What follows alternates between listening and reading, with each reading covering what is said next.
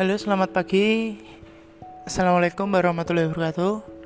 Berjumpa lagi dengan saya Arya Setia Damar. Di sini dalam pembelajaran bahasa Indonesia. Pada pertemuan kali ini, kita akan masuki pembelajaran yang keempat, yaitu teks iklan. Nah, tentunya kalian sudah tahu, sudah pernah melihat, bahkan sudah mendengar mengenai iklan. Iklan berasal dari kata atau dari bahasa Arab elun yang berarti pemberitahuan atau pengumuman. Nah, sedangkan teks iklan adalah salah satu alat komunikasi non personal dan komersial yang berisi pengumuman, penawaran, permintaan yang ditunjukkan kepada sebagian atau seluruh khalayak ramai melalui media cetak, media elektronik, media ruang terbuka, dan media kendaraan. nah, di dalam pemasangan iklan menggunakan bentuk atau gaya retorika tertentu. Bentuk retorika adalah penggunaan kata-kata atau bahasa untuk meyakinkan atau mempengaruhi pendengar atau pembaca. Menarik tidaknya suatu iklan itu tergantung bagaimana pembuat iklan meramu bahasa dengan gas, gaya retorika tertentu. Di dalam iklan terdapat fakta dan opini. Tentu kalian sudah memperhatikan fakta dan opini pada pertemuan sebelumnya. Lah, salah satu gaya retorika dalam menulis iklan adalah menggunakan rumus AIDCA. Yang pertama ada A, attention, perhatian. Iklan harus mampu menarik perhatian kalayak sasaran. Untuk itu diperlukan ukuran tertentu, penggunaan warna, tata letak, dan jika disiarkan melalui media radio, televisi, atau internet, dibantu dengan suara-suara khusus. I. Interest, minat. Iklan harus dapat merangsang konsumen untuk berminat, lalu mau membaca, mendengarkan, atau menonton pesan-pesan yang disampaikan. Perhatian menjadi lebih meningkat agar keinginan mengetahui lebih rinci lagi. D. Desire, kebutuhan atau keinginan. Teks iklan harus mampu menggerakkan keinginan orang untuk memiliki atau menikmati produk yang ditawarkan atau dicari. C. Conviction, rasa percaya atau pendirian atau keyakinan. Iklan harus mampu meneguhkan keyakinan atau pendirian yang kuat terhadap suatu produk atau jasa yang diiklankan. A. Action, tindakan. Teks iklan harus memiliki daya bujuk konsumen agar segera mungkin melakukan suatu tindakan. Nah, gaya retorika lain yang digunakan selain rumus AIDCA ada attention, interest, desire, conviction, action digunakan untuk menarik perhatian masyarakat terhadap iklan di televisi ialah adanya elemen-elemen iklan yakni headwork kata-kata yang didengar musik. Sebagai pengiring iklan soundwork kata-kata yang dapat dilihat dan jelas musik. Kemudian ada picture gambar atau ikan color komposisi keserasian warna gambar serta ada move movement gerakan yang terlihat pada tayangan iklan. Nah itu pengertian dan rumus retorika yang digunakan dalam pengenalan iklan kali ini Nah, sekarang kita masuk ke macam-macam iklan. Yang pertama, berdasarkan media yang digunakan. Itu ada iklan media cetak, ada iklan media elektronik, kemudian ada iklan media terbuka, kemudian ada iklan kendaraan. Nah, yang pertama ada iklan media cetak yaitu iklan yang dipasang atau dicetak di dalam surat kabar, majalah, leaflet, pamflet, atau selebaran. Yang kedua, iklan media elektronik terdiri atas iklan radio yang meliputi spot, yaitu iklan biasa, blocking time, yaitu acara yang sepenuhnya dikuasai oleh sponsor.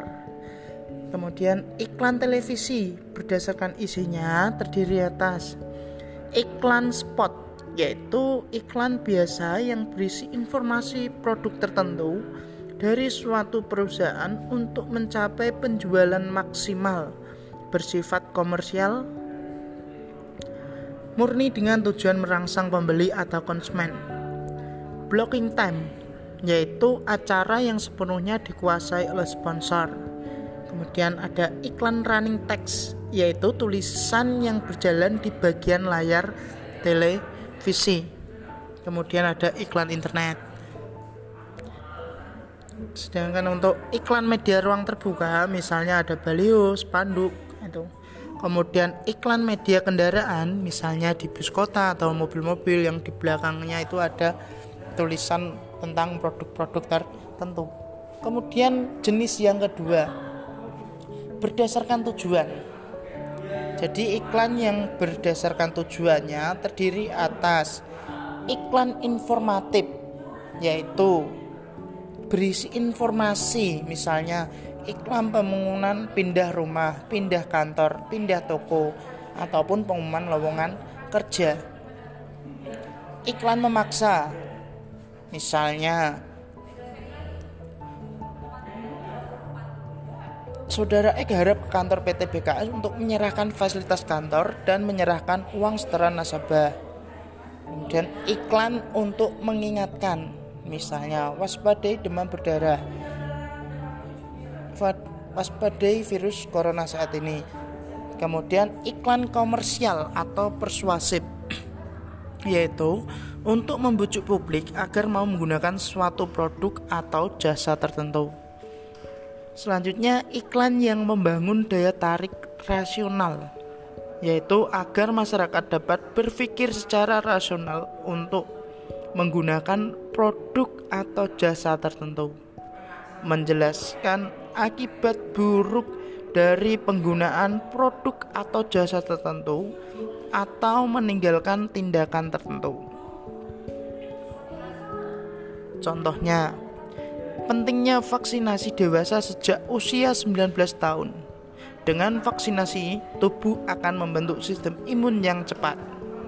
Nah, kemudian iklan yang membangun daya tarik moral yaitu agar masyarakat menyadari dengan alasan moral untuk berbuat baik tidak mengkonsumsi suatu produk atau jasa atau menjauhi tindakan yang tidak baik Contohnya, mari bantu kita untuk terbebas dari katarak dan kembali melihat indahnya dunia. Itu contoh atau jenis iklan berdasarkan tujuan. Kemudian jenis iklan berdasarkan isi. Nah, dibedakan menjadi yang pertama, iklan pemberitahuan atau pengumuman. Karena iklan ini berisi pemberian informasi atau pengumuman. Misalnya, iklan pindah kantor, iklan dibukanya usaha baru. Contohnya, dibuka arisan mobil atau rumah senilai 100 juta dengan iuran 1 juta rupiah per bulan, senilai 200 juta dengan 2 juta per bulan. Yang minat hubungi Hida, nomor HP sekian sekian. Yang kedua, iklan penawaran yaitu iklan yang isinya menawarkan suatu produk barang atau jasa. dijual. Rumah dan tanah di Jalan Wonosari 56 luas bangunan 300 meter persegi dan luas tanah 650 meter persegi. Letaknya sangat strategis menghadap Jalan Raya Jogja Wonosari. Cocok untuk usaha apa saja harga dapat dinikau peminat agar menghubungi Panjul nomor HP sekian-sekian yang ketiga iklan permintaan yaitu iklan yang isinya meminta atau mencari produk, barang atau jasa. Dicari perusahaan yang bergerak di bidang pameran MICE mencari tenaga administrasi wanita usia maksimal 23 tahun, belum menikah, pendidikan SMK atau SMA semua jurusan. Yang keempat, iklan layanan masyarakat yaitu iklan yang berisi atau menganjurkan atau mendorong masyarakat untuk melakukan kegiatan atau menjauhi atau menolak suatu produk atau jasa pembuatan tertentu. Misalnya, anjuran mengikuti KB, menjaga lingkungan, anjuran mengikuti pemilu pilkada dan kemudian anjuran untuk memakai masker dan sebagainya. Jenis yang keempat, iklan berdasarkan isi pengirim. Di antaranya, yang pertama ada iklan niaga, yaitu iklan yang dikirim oleh perusahaan, kantor dagang, atau lembaga bisnis yang berisi pengumuman, permintaan, atau penawaran suatu produk. Yang kedua, iklan instansi yaitu iklan yang dikirim oleh instansi resmi berisi pesan-pesan instansi. Yang ketiga, iklan personal, yaitu iklan yang dikirim oleh perorangan. Misalnya tentang kehilangan atau yang penting berkaitan dengan seseorang. Yang keempat, iklan keluarga yaitu iklan yang dikirim oleh keluarga untuk menginformasikan pesan-pesan keluarga misalnya. Berarti berkaitan dengan keluarga itu berdasarkan si pengirim.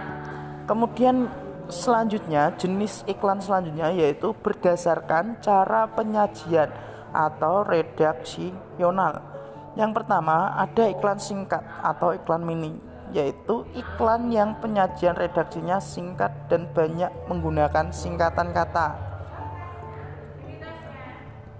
Dua, iklan panjang, yaitu iklan yang penyajian redaksinya panjang. Iklan ini terdiri atas iklan baris, yaitu penyajian berita tentang suatu produk keberhasilan perusahaan mendapat pengakuan dari dalam atau luar negeri. Yang kedua, iklan advertorial yaitu iklan yang penyajiannya diawali dengan uraian yang berisi opini tentang keunggulan suatu produk. C. Iklan testimonial yaitu iklan yang penyajiannya berisi pernyataan seseorang yang berhasil atau sukses untuk atau setelah menggunakan suatu produk atau jasa. Nah, itu jenis iklan berdasarkan cara penyajian. Kemudian jenis selanjutnya yaitu berdasarkan ruang atau space-nya. Itu dibagi lagi menjadi ada iklan baris, yaitu pemasangan dibatasi jumlah baris untuk itu, pemasang iklan harus menyingkat kata-kata dalam setiap baris. Biasa, biaya iklan tersebut dihitung berdasarkan jumlah baris.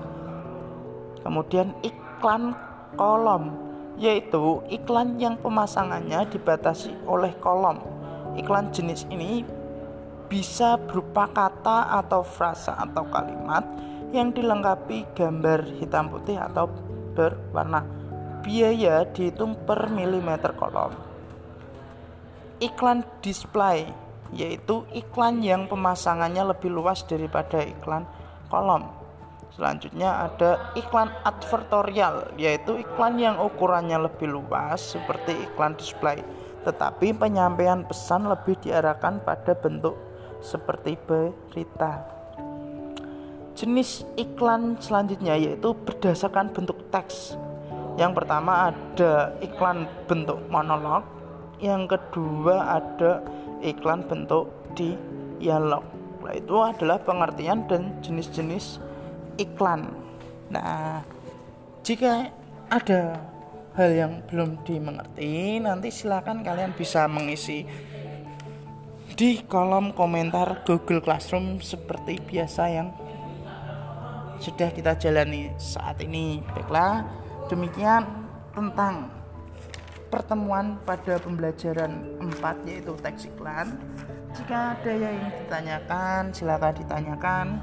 Jika ingin berkomentar, silakan berkomentar baiklah saya akhiri pertemuannya kita lanjutkan pada pertemuan yang akan datang yaitu mengenai struktur dan kebahasaan dari teks iklan baiklah saya akhiri assalamualaikum warahmatullahi wabarakatuh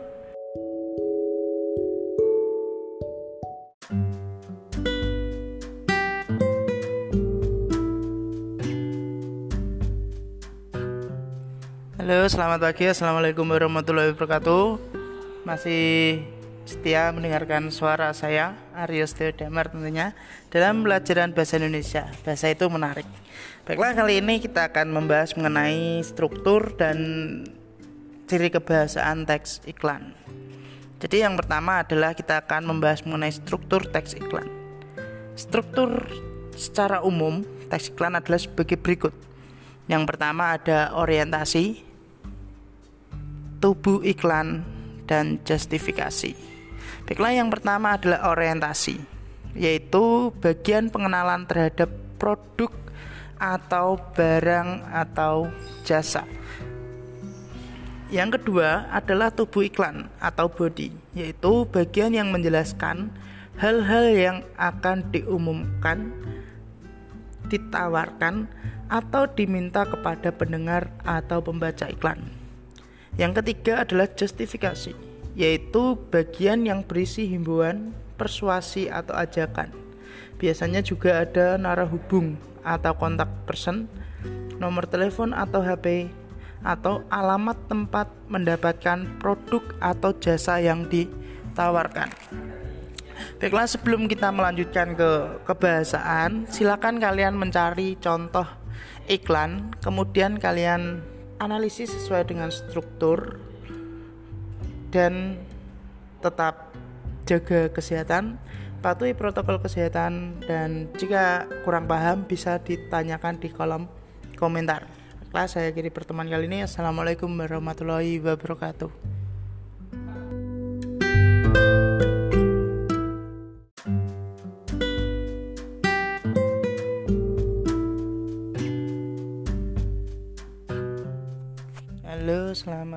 Pagi. Assalamualaikum warahmatullahi wabarakatuh. Masih bersama dengan saya Arius Theodamar tentunya dalam pelajaran bahasa Indonesia. Tentu bahasa itu menarik. Baiklah, kita melanjutkan materi selanjutnya mengenai teks iklan. Yang kemarin kita sudah membahas tentang kebahasaan apa maaf yang kemarin kita sudah membahas tentang struktur dari teks iklan. Ya struktur. Strukturnya itu apa saja? Dalam teks iklan struktur itu dibagi menjadi tiga. Yang pertama ada orientasi yaitu bagian pengenalan terhadap produk atau barang atau jasa. Kemudian yang kedua ada tubuh iklan atau body yaitu bagian yang menjelaskan hal yang akan diumumkan, ditawarkan atau diminta kepada pendengar atau pembaca iklan. Kemudian yang ketiga ada justifikasi yaitu bagian yang berisi himbauan atau persuasi atau ajakan, narah hubung atau kontak person nomor telepon atau HP atau alamat tempat mendapatkan produk atau jasa yang ditawarkan. Nah, sekarang kita akan membahas mengenai ciri kebahasaan dari teks iklan. Di dalam teks iklan ada beberapa ciri kebahasaan. Di antaranya ada menggunakan jenis-jenis kalimat. Nah, kalimatnya apa saja? Baiklah, di dalam jenis-jenis kalimat yang pertama ada menggunakan kalimat persuasif atau bujukan. Contohnya, Viva kosmetik sesuai untuk daerah tropis. Dapatkan koneksi internet super cepat 4G LTE dengan device apa pun kedua, menggunakan kalimat imperatif atau kalimat perintah.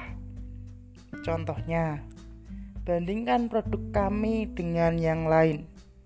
Jangan lupa singgah ke gubuk Resto Bujum ikan bakar sambal terasi Cilacap. Yang ketiga, menggunakan kalimat interrogatif atau tanya, terutama kalimat retoris. Kalimat retoris merupakan kalimat yang tidak membutuhkan jawaban. Contohnya, bermasalahkah rambut Anda saat ini? Sudahkah Anda menggunakan sabun muka Sain? Yang keempat, menggunakan kalimat berita atau pernyataan netral. Beberapa iklan menggunakan kalimat berita untuk memberikan informasi tentang barang atau jasa yang diiklankan. Contohnya, dengan satu juta Anda sudah dapat rumah.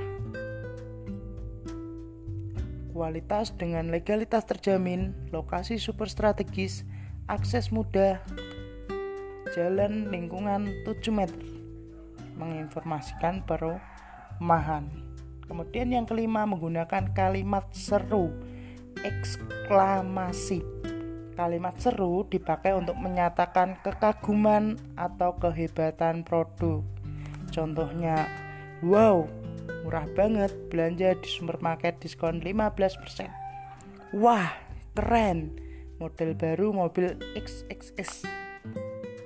Yang keenam, menggunakan kalimat persilaan Contohnya, silahkan singgah di Resto Bubasir Ikan bakar sambal terasi Cilacap Maknyos.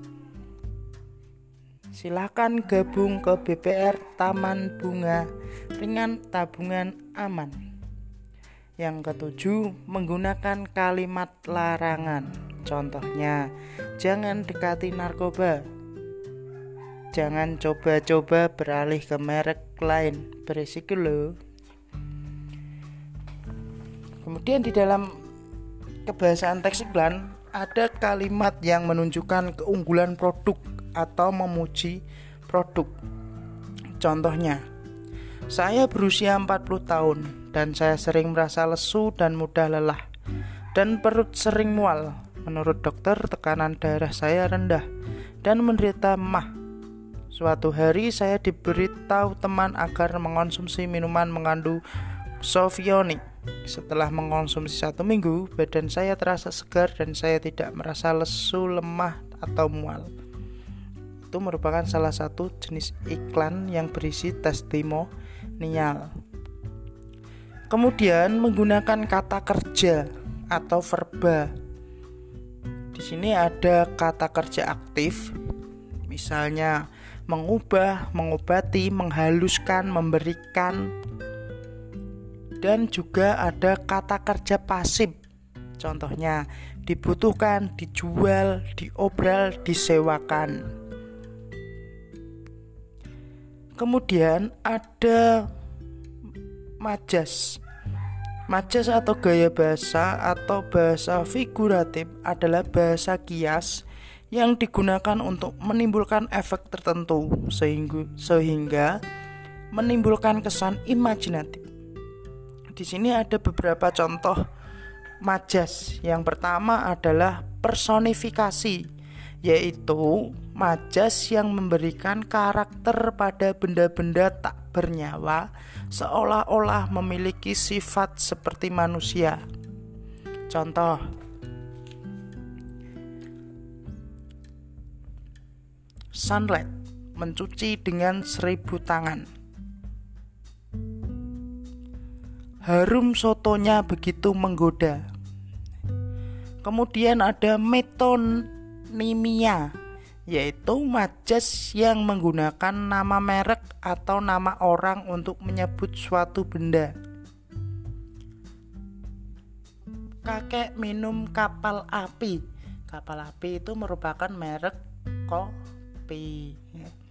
kemudian majas hiperbola yaitu majas yang mengungkapkan sesuatu secara berlebihan untuk meningkatkan kesan atau daya pengaruh. Contohnya dengan sekali kucek seluruh noda pakaian hilang. Cukup satu tablet penyakit tuntas. Kemudian ada repetisi, yaitu penggunaan perulangan kata untuk penegasan. Contohnya, terus terang, Philip terang terus. Kecap bangau benar-benar kecap. Kemudian ada majas simile, yaitu penggunaan perbandingan dengan kata-kata seperti serupa, bagaikan, bak, dan sebagainya minyak telon baby sehangat belayan ibu. Contoh kalimat si milik. Kemudian ada kalimat berirama. Di situ seperti lagu yang pernah kalian dengar di iklan-iklan itu. Kemudian menggunakan kalimat berisi fakta dan opini. Tentu kalian sudah mempelajari fakta dan opini. Fakta itu berupa informasi tentang sesuatu yang benar-benar nyata ada terjadi dan apa adanya kemudian fakta itu didukung dengan data Contohnya, dijual tanah 200 meter persegi, panjang 25 meter, lebar 8 meter di Jalan Diponegoro 65 Jambi. Sedangkan opini merupakan ide, gagasan, pendapat, penilaian, pemikiran yang sebenarnya relatif, tidak terukur untuk mempengaruhi pembaca. Contohnya, barang istimewa jarang ada. Harga 50 juta, nego banget. Nah, di situ meskipun ciri-ciri kebahasaan yang sudah disebutkan di atas, tidak semua ciri digunakan dalam teks iklan. Penggunaannya tergantung kebutuhan. Selain itu, ada pedoman kebahasaan atau etika hendaknya dipatuhi dalam bahasa iklan, antara lain sebagai berikut mudah dipahami, sederhana, padat, bersifat positif, tidak menggunakan kata-kata paling, nomor satu, top atau kata-kata berawalan ter. Tidak boleh menggunakan kata satu-satunya atau yang bermakna sama. Tidak boleh menggunakan kata gratis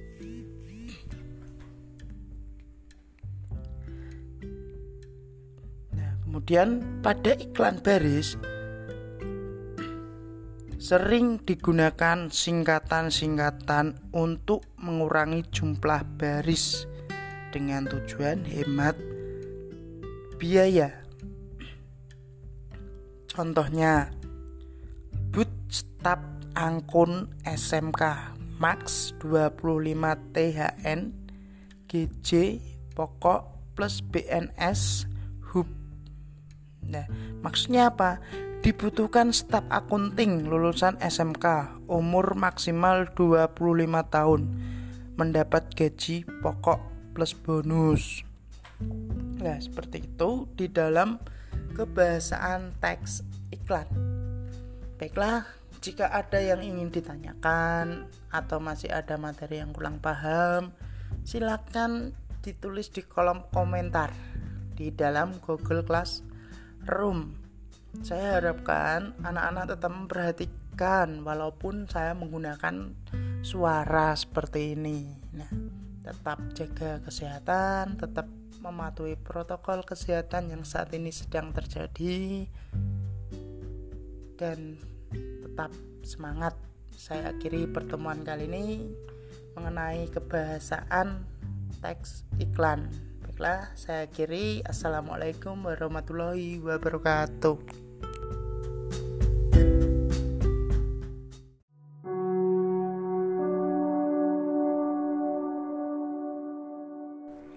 Halo, assalamualaikum warahmatullahi wabarakatuh. Selamat pagi. Berjumpa lagi dengan saya Arya Damar, tentunya dalam bahasa Indonesia. Bahasa itu menarik. Baiklah, pada kali ini kita akan bahas mengenai majas majas yang sering ditemukan dalam teks iklan. Tentunya ada beberapa majas yang cukup produktif pemakaiannya di antaranya ada majas klimaks yaitu yang menyatakan beberapa hal yang semakin lama semakin meningkat. Contohnya, segelasnya melalui proses tidak berlangsung jadi ibarat bayi dari merangkak, berjalan, dan akhirnya mampu berlari. Nah, kata merangkak, berjalan, dan berlari itu yang dimaksud dalam majas klimak yang menyatakan semakin lama semakin meningkat. Kemudian ada majas anti klimaks yaitu yang menyatakan beberapa hal secara berturut-turut semakin lama semakin menurun. Contohnya, menghilangkan kebiasaan merokok perlu niat yang kuat.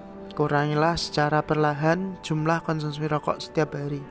Jika biasanya sehari menghabiskan dua bungkus atau 24 batang, maka kuranglah menjadi satu bungkus sehari. Selanjutnya merokoklah sehari cukup 11 batang, hari berikutnya 10, 9, 8 dan seterusnya sehingga benar-benar tidak merokok sama sekali dalam sehari. Nah, itu yang dimaksud dengan majas anti klimaks. Dari jumlah yang besar ke jumlah yang sedikit atau ke wilayah yang luas ke wilayah yang sempit. Nah, seperti itu yang dimaksud dengan majas anti klimaks. Kemudian yang ketiga ada majas antitesis yaitu penggunaan pasangan kata yang berlawanan makna. Contohnya ada cantik atau jelek, gemuk atau kurus, menarik atau membosankan. Terimalah ia apa adanya, toh kamu sudah menjatuhkan pilihan. Nah itu yang ada kata cantik atau jelek, gemuk atau kurus, menarik atau membosankan itu yang dimaksud dengan majas anti tesis penggunaan pasangan kata yang berlawanan makna. Kemudian yang keempat ada eufemisme. Ada majas eufemisme yaitu penggunaan bahasa sebagai penghalus. Sebenarnya anak itu tidak bodoh, hanya sedikit lambat memahami penjelasan kami para guru. Lah itu, kata bodoh diganti dengan sedikit lambat memahami penjelasan nah, itu yang dimaksud dengan eufemisme. Fungsinya yaitu menghaluskan sebuah kata. Kemudian yang kelima ada litotes yaitu penggunaan bahasa untuk merendahkan diri agar tidak terkesan sombong. Contohnya daripada naik taksi kalau anda berkenan ikut naik gerobak saya saja. Lah kata gerobak itu diibaratkan sebuah mobil Nah itu yang dimaksud dengan letotes artinya merendah agar tidak terkesan sombong kemudian yang keenam ada pleonasme yaitu penggunaan bahasa penjelas yang berlebihan dan secara umum telah diketahui maknanya sehingga sesungguhnya tidak perlu contohnya presiden yang merupakan pemimpin tertinggi negara itu telah mengecewakan rakyatnya. Jadi kata yang merupakan pemimpin tertinggi negeri itu itu yang dimaksud dengan kata pleonasme. Jadi cukup kata presiden. Kemudian nomor tujuh ada majas tautologi yaitu penggunaan kata yang makna sama dengan kata yang mendahuluinya. Contoh saya tidak mengharap atau menginginkan kedatanganmu ke sini. Jadi kata mengharap dengan menginginkan itu kan maknanya sama. Jadi kata sinonim. Jadi dalam tautologi itu terdapat kata sinonim. Kemudian yang kedelapan ada majas hiperbola, yaitu penggunaan bahasa secara berlebih-lebihan. Contohnya, tepuk tangan hadirin pun membahana memenuhi angkasa ruaya. Jadi kata membahana memenuhi angkasa raya itu yang dimaksud dengan hiperbola menyatakan sesuatu secara berlebihan. Kemudian yang kesembilan ada paradok yaitu penggambaran situasi yang tampaknya bertolak belakang namun sesungguhnya tidak. Contohnya, di tengah kota yang ramai itu, ia adalah seorang makhluk yang kesepian dalam kesendirian. Berarti kata ramai dan kesepian. Kemudian yang ke-10 ada majas metapora, yaitu penggunaan perbandingan secara langsung tanpa kata-kata pembanding. Contohnya, Ibu engkau adalah lentera dalam hidupku dan ayah engkau adalah mata hariku. Jadi kata ibu itu diibaratkan seperti lentera sedangkan ayah itu seperti matahari. Tetapi di dalam majas metafora tidak menggunakan kata banding. Kemudian yang ke-11 ada alegori yaitu penggunaan bahasa untuk membandingkan kehidupan manusia dengan alam. Hati kita menjadi kemudi dalam mengarungi lautan kehidupan jadi hati dan kemudi. Kemudian yang ke-12 ada majas personifikasi Yaitu penyebutan suatu benda seakan-akan bisa bertingkah laku seperti manusia. Contohnya Mobil itu merengek-rengek minta dimasukkan ke bengkel. Jadi personifikasi itu benda yang bertingkah laku seperti manusia Nah itu tentang majas Baiklah, jika ada yang ingin ditanyakan, nanti bisa ditulis di kolom komentar Google Classroom dan selamat belajar. Jangan lupa jaga kesehatan. Saya kiri, Assalamualaikum warahmatullahi wabarakatuh.